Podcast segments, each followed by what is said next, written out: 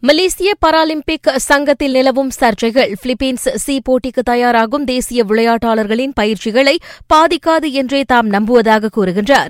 மாற்றுத்திறனாளிகளுக்கான அம்பெய்தல் போட்டியின் உலக வெற்றியாளர் எஸ். சுரேஷ். அப்போட்டிக்கு தகுதி பெறுவதற்கான கால அவகாசம் சற்று குறைவாக இருப்பதால்தான் தனக்கு கலக்கம் ஏற்பட்டிருப்பதாக உலக போட்டியில் தங்கம் வென்ற சுரேஷ் சொன்னார். அப்போட்டிக்கு செல்லும் தேசிய விளையாட்டாளர்களின் இறுதி பெயர் பட்டியல் செப்டம்பர் இரண்டாம் தேதி போட்டி ஏற்பாடு விளையாட்டாளர்களுக்கு அனுப்பப்படும். ஆனால் தேசிய அணியை பிரதிநிதிக்கும் விளையாட்டாளர்களை தேர்வு செய்ய கடைசி நாள் ஆகஸ்ட் பதினைந்தாம் தேதி என்பதை சுரேஷ் சுட்டிக்காட்டினார். அந்த தேதிக்குள் வெளிநாடுகளில் மேலும் நிறைய போட்டிகளில் பங்கேற்கவும் பயிற்சிகள் பெறவும் தனக்கு வாய்ப்புகள் கிடைக்கும் என சுரேஷ் எதிர்பார்க்கின்றார்.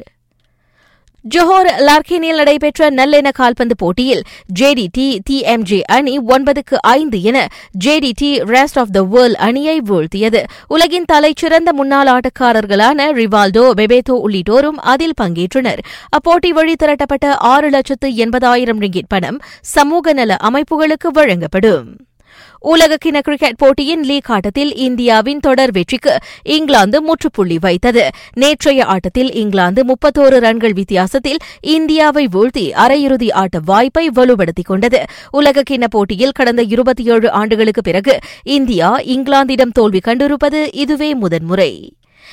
ஐஎக்ஸ் வீரர் மத்தேயாஸ் டிலீட்டை வாங்கும் யுவாந்தஸின் ஒப்பந்தம் கைகூடியிருப்பதாக இத்தாலிய தகவல் கூறுகின்றது. இதையடுத்து பத்தொன்பது வயது டிலீட் இன்றைய தினமே யுவேவின் புதிய ஆட்டக்காரராக அறிமுகப்படுத்தப்படலாம் என எதிர்பார்க்கப்படுகிறது. அவரை வாங்க முன்னதாக பார்சலோனா பிஎஸ்ஜி மான்செஸ்டர் யுனைடெட் ஆகிய முக்கிய அணிகள் ஆர்வம் காட்டி வந்தன.